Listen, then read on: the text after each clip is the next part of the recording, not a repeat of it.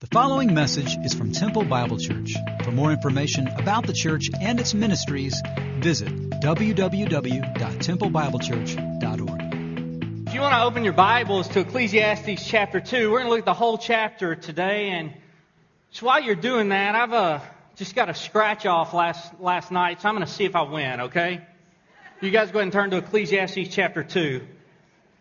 And I just picked this up at the store and let's see, 250 grand is what we're going for. And I'm, uh, I'm, I'm not a, I'm not a winner. Imagine that. Well, why would, why in the world would I place a scratch off in, in church? You shouldn't do that on Sunday, right? But isn't,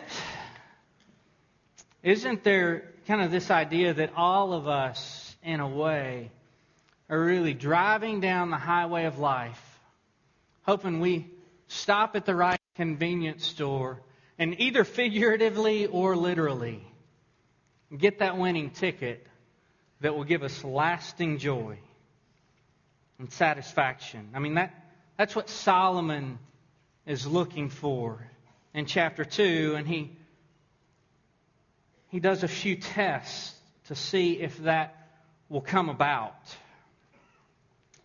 So there is this arc in Scripture of creation and fall and redemption and restoration, and it plays out throughout the Scripture.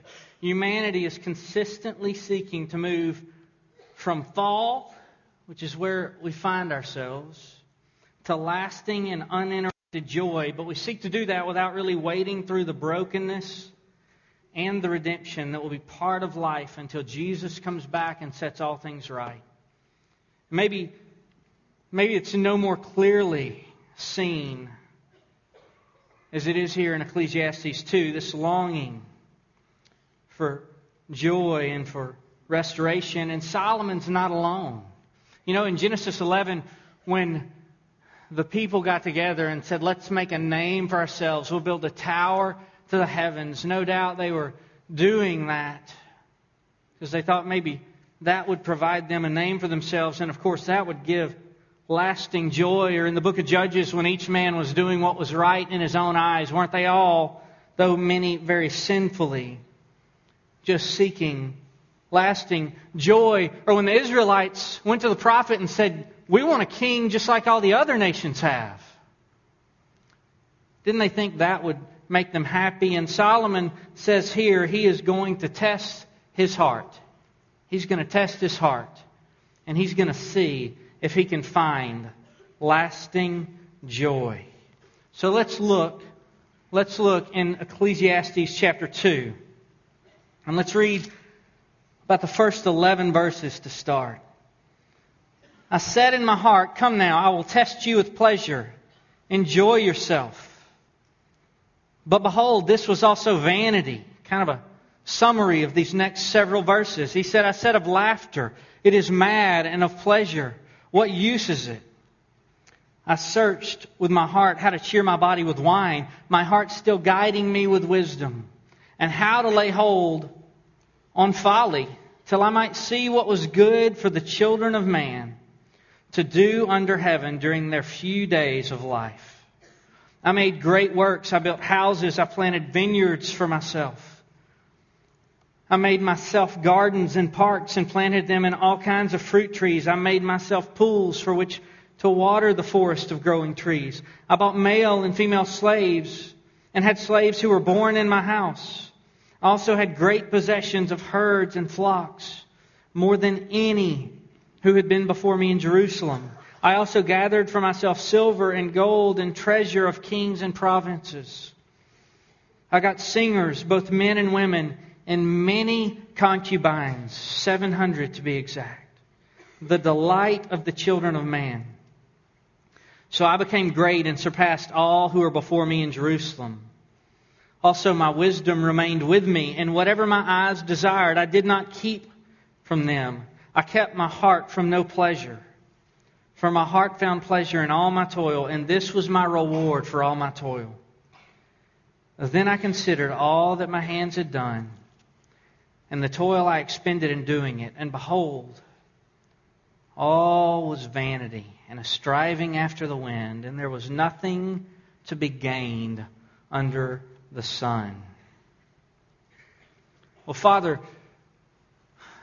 those are kind of words that sing the blues, as Solomon had really everything that this life could offer. And he called it vanity. And you put those words there for us on purpose.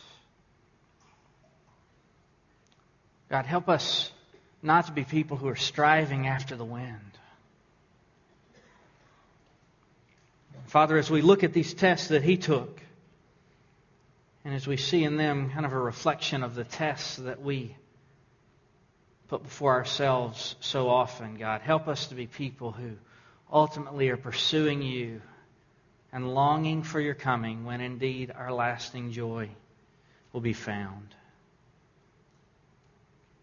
Teach us from your word today in Jesus' name.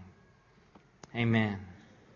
So Solomon is going to test his heart and find out what will give him pleasure. And the good news for Solomon is he's got all the money in the world to do it with. It's not going to be a problem. So he starts with the tests of the world. He starts with the tests of the world, and there are a lot of them that he goes through. And so we'll talk about these and how we do these things, and really ultimately how they don't satisfy. What's the first test that he comes to? In verse 2, he says, I said of laughter, it's mad, and of pleasure, what use is it? He starts by testing himself with laughter or amusement. Now, you would think that that funny people, if this works out, would be the happiest people on earth. If laughter would give us lasting joy. And who doesn't enjoy a good laugh? We all do. We all do. But does it bring us lasting joy? When you look at these two guys who brought a lot of laughter to the last couple of generations, you'd think, man, John Belushi, Chris Farley, fat guy in a little coat. You guys remember that? Who, I don't know how many times I've laughed at that. But John Belushi, when he was 33 years old, seeking to find happiness, overdosed on a speedball of cocaine and heroin and was found dead in an awful state in a hotel room. And then Chris Farley, this guy who made my generation laugh over and over and over on Saturday Night Live and in movies at 33 was found dead in an awful state, overdosed on a speedball of cocaine and heroin, trying to find happiness. He had spent the last 36 hours in frustration, is what friends described it, though he was at a party that was full of drugs and full of laughter and full of ladies. His last stint in rehab, just months before he died, there was a Catholic priest running a faith based organization, and he said the last day, he said, I loved Chris Farley. He was such a pleasant young man. And the last day he was here, he just looked at me and said, I can't wait to get out of here so I can get high again and hope I'll find happiness. See, all that laughter, all that laughter couldn't satisfy him. And we understand that because when we laugh, the laughter always comes to an end. And the task of the day or the tragedies of life are still there facing us. Sometimes we try it with amusement. Sometimes we try it with alcohol.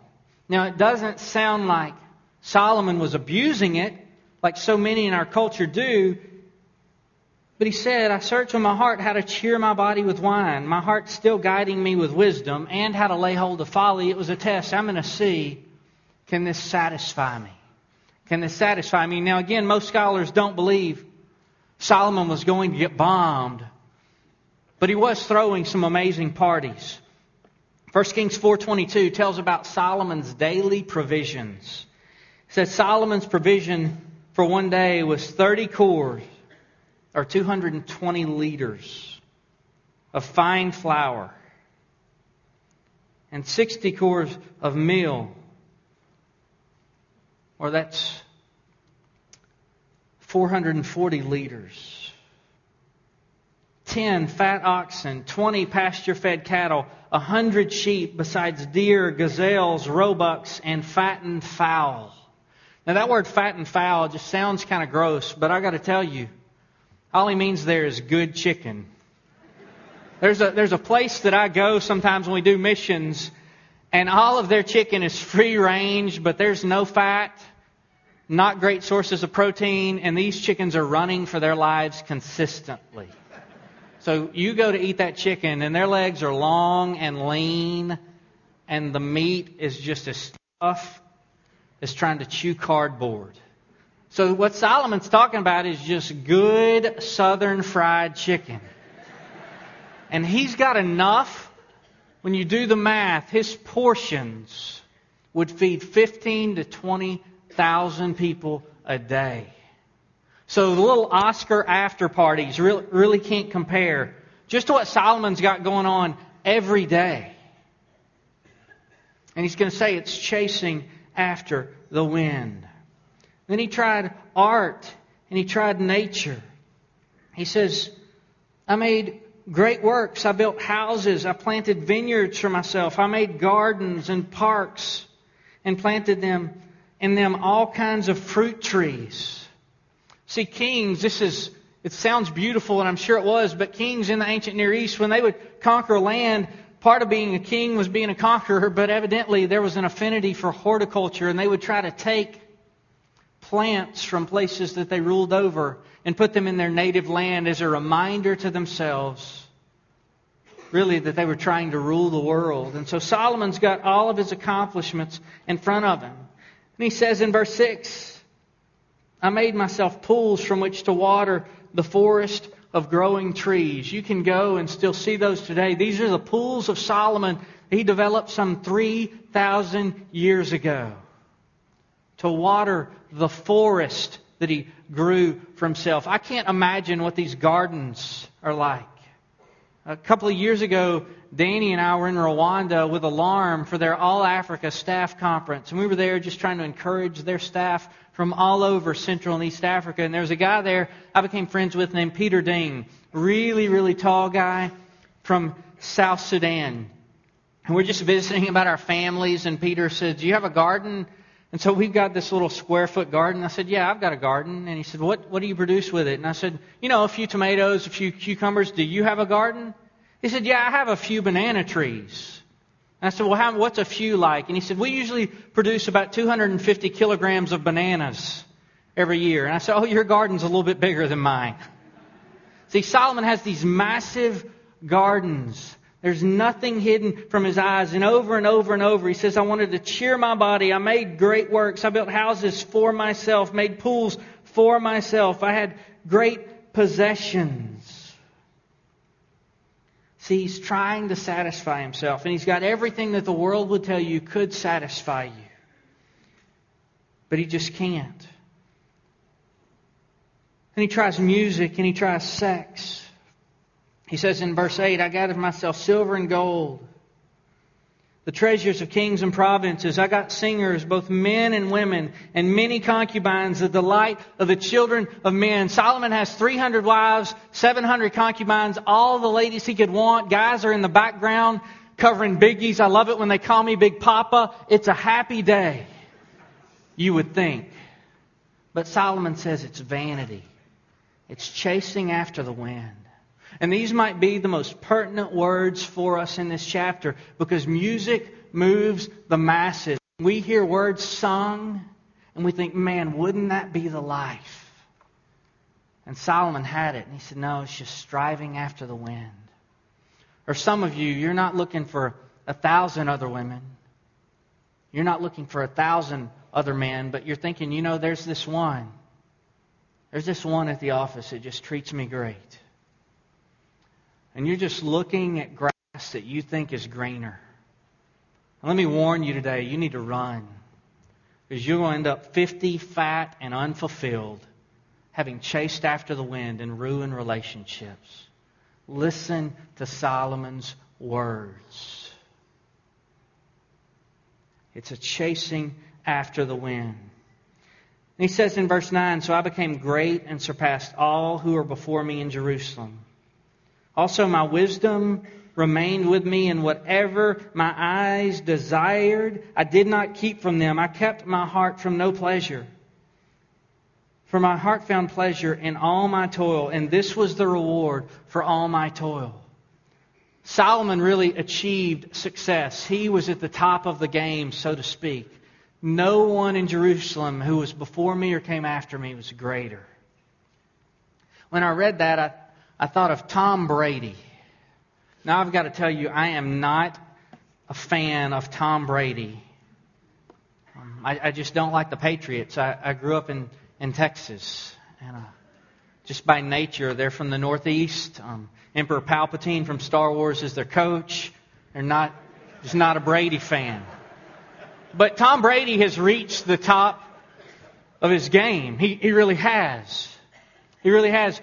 Here's a, a picture of a house Tom Brady just sold. This is his Brentwood estate. He bought that from Dr. Dre, a rap star, for $14 million. He just sold it for $40 million.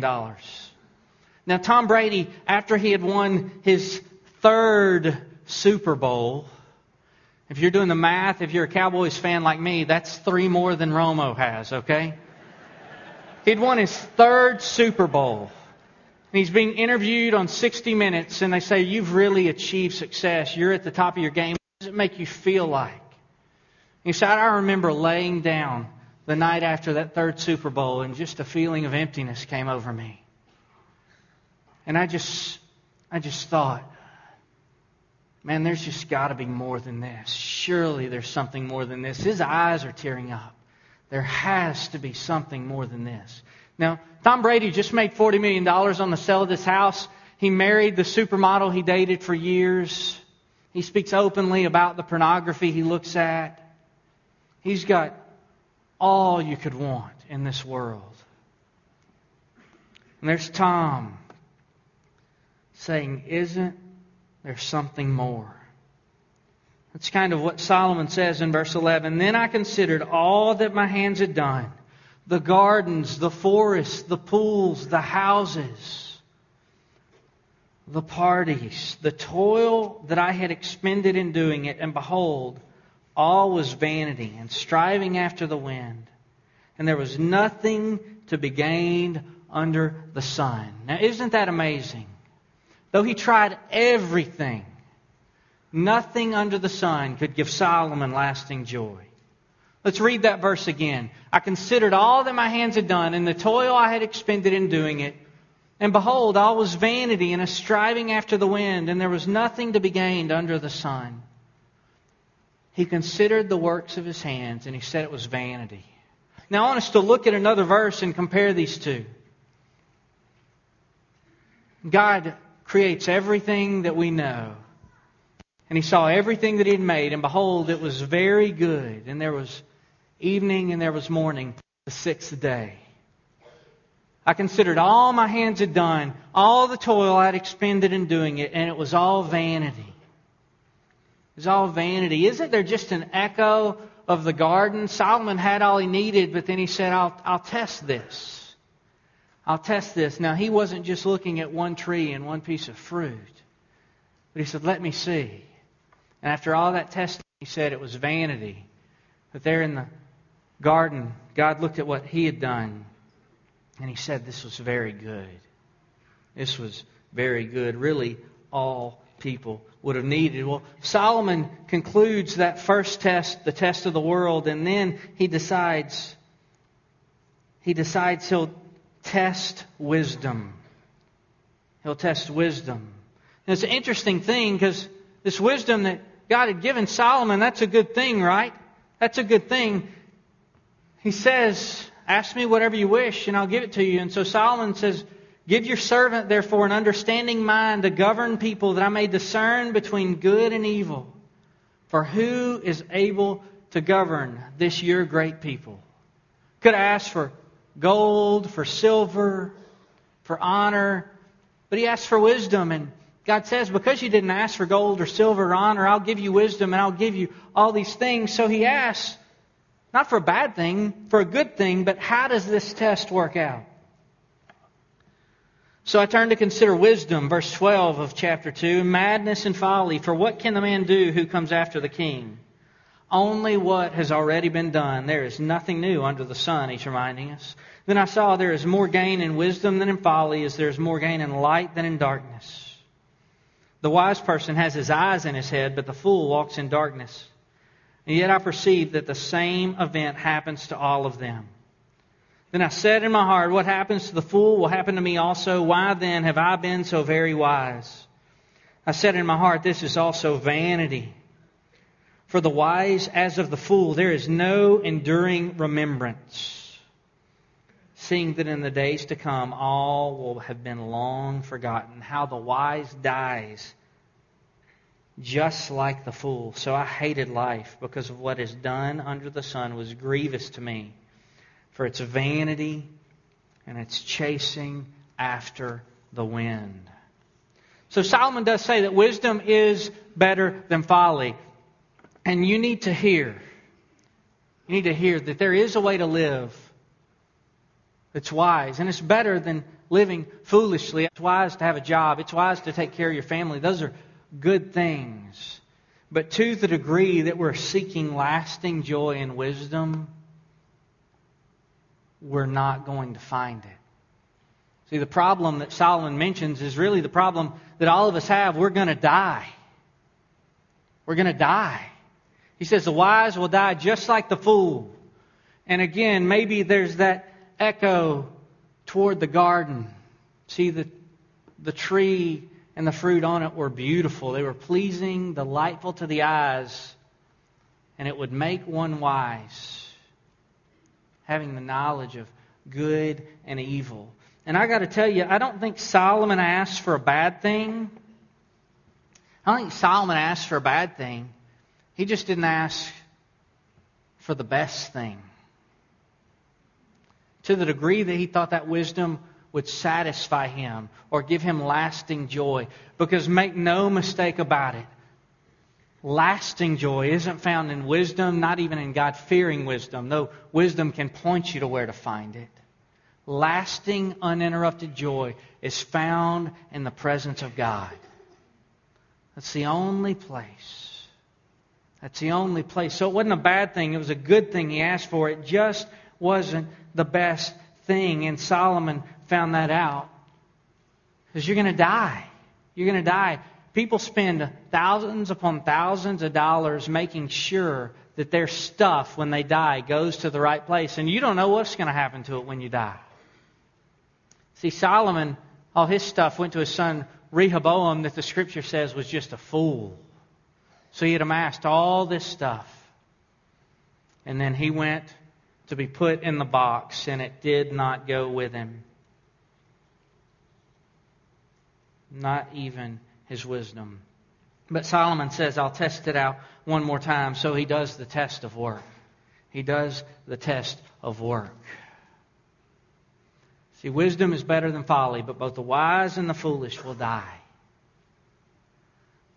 C.S. Lewis said this God cannot give us a happiness and peace apart from himself because it's not there.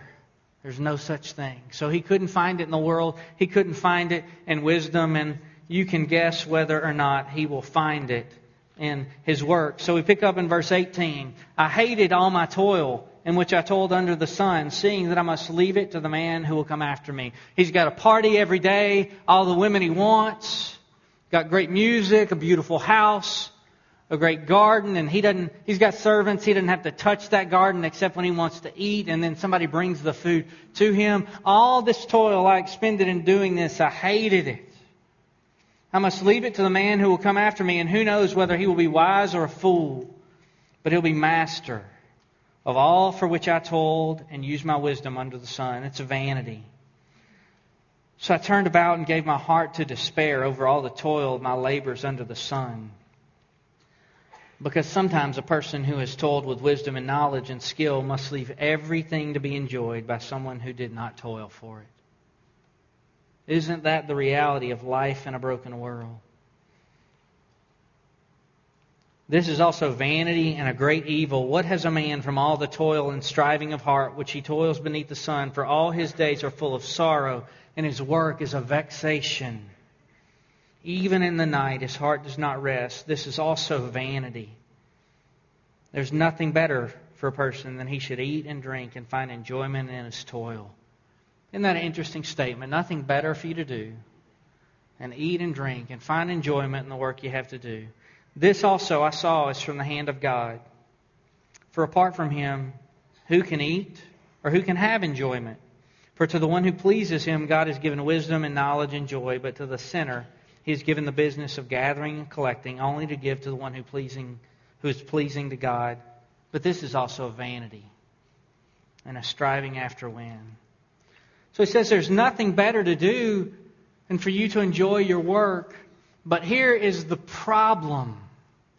Here's the problem. Wouldn't it be great if we could do that? If you and I could go to work this week, whether you work at a place or whether you're busy at home, whatever you do, if we could go to work this week and enjoy the whole week, uninterrupted, lasting joy, that would be wonderful. How many of you that that happens to you every week? No interruptions, your joy works never difficult. It's always running smooth. Listen, we'll talk about lying next week if anybody's raising their hand, okay? There's a problem.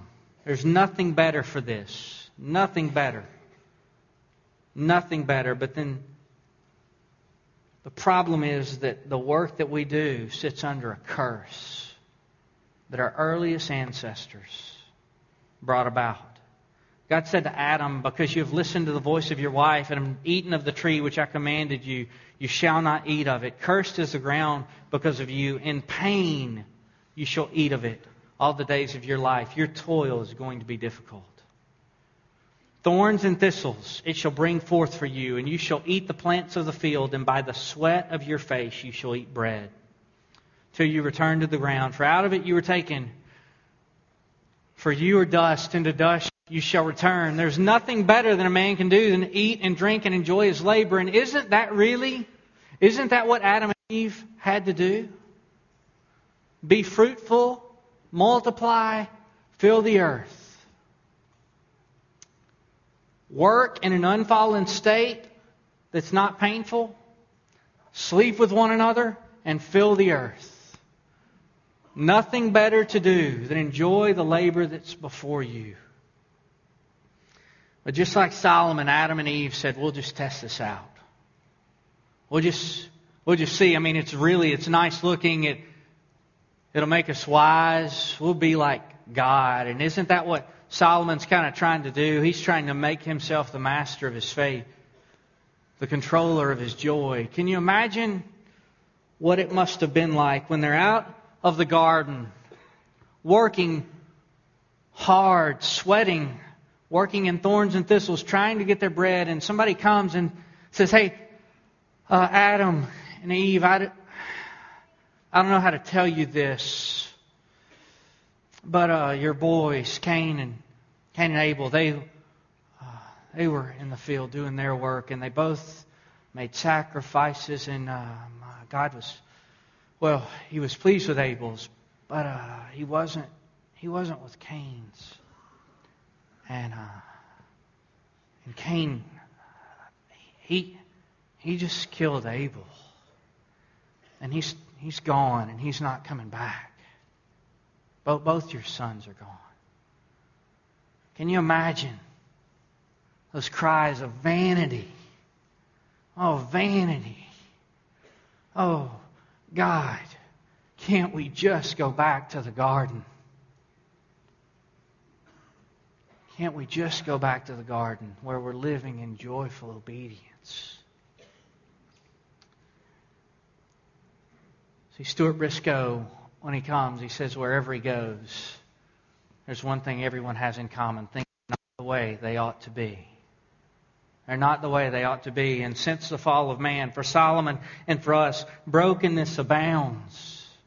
Brokenness abounds. Now, this doesn't mean that we don't have moments of joy. There is joy in an accomplishment in doing something that you love. There is joy in wonderful times with family. My son and I have been talking lately about the joy of spending a day on the water and catching a ton of fish together. Some of you know the joy of spending a day on the water and not catching anything at all. I don't know what that's like, but I hear it's good too.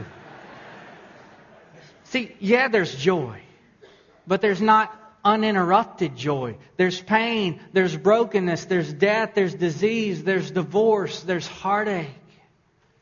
There's people at work they're hard to get along with. There are kids that disobey you.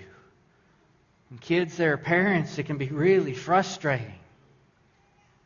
And some of you hear this and you just think, no, no, no, no. You, you know, if you, if you just had enough faith, you wouldn't get sick. You'd enjoy your work all the time. You just don't have enough faith. And, and by the way, you'd have all that stuff and you just enjoy it. Listen, Gary hit on the prosperity gospel a couple of weeks ago, and let me hit it again. Those sorts of ideas make great fertilizer, but they make bad theology. You live long enough, you're going to know this world's broken. This world's broken. And the Redeemer has come, and He's taken away the sting of death. And one day, that final enemy, death, will be defeated, and we'll be in His presence forever. But right now, if we want those signposts, those foretastes, those moments of joy, we're not going to find it in the world. We're not going to find it in wisdom. We won't ultimately find it in our work. But there's a place we can find it. And that's diving into the presence of God. Diving into the presence of God. See, if we find ourselves with a desire that nothing in this world can satisfy, the most probable explanation is that we were made for another world. Psalm 16:11 says this, "You make known to me the path of life, and in your presence there's fullness of joy, and at your right hand are pleasures forevermore." Oh, taste and see that the Lord is good. Blessed is the man who takes refuge in him. See, we can taste that even in this brokenness, he's good. Paul said, For me to live is Christ, and to die is gain. Why did he say that? Because to die was to go and be with Christ forever. In Revelation 22, John gets this picture. Revelation 21, pardon me, I heard a loud voice from the throne saying, Behold, the dwelling place of God is with man. He will dwell with them, and they will be his people, and God himself will be with them as their God. And he will wipe away every tear from their eyes, and death shall be no more, neither shall there be any mourning, nor crying, nor pain anymore, for the former things have passed away. See, we can't go back to the garden. We can't go back to the garden. But for all those who are in Christ, one day, one day there's going to be a city called New Jerusalem that comes down out of heaven where we will be with the Lord forever in uninterrupted joy. Don't you long for that day? Don't you long for that day? You may be here today and you're really not prepared to go to that city because you don't know the one who is preparing it. Jesus, before he died and rose again, told his disciples, I go to prepare a place for you. Maybe as a believer, you're just overwhelmed by the despair that sometimes life can bring on you.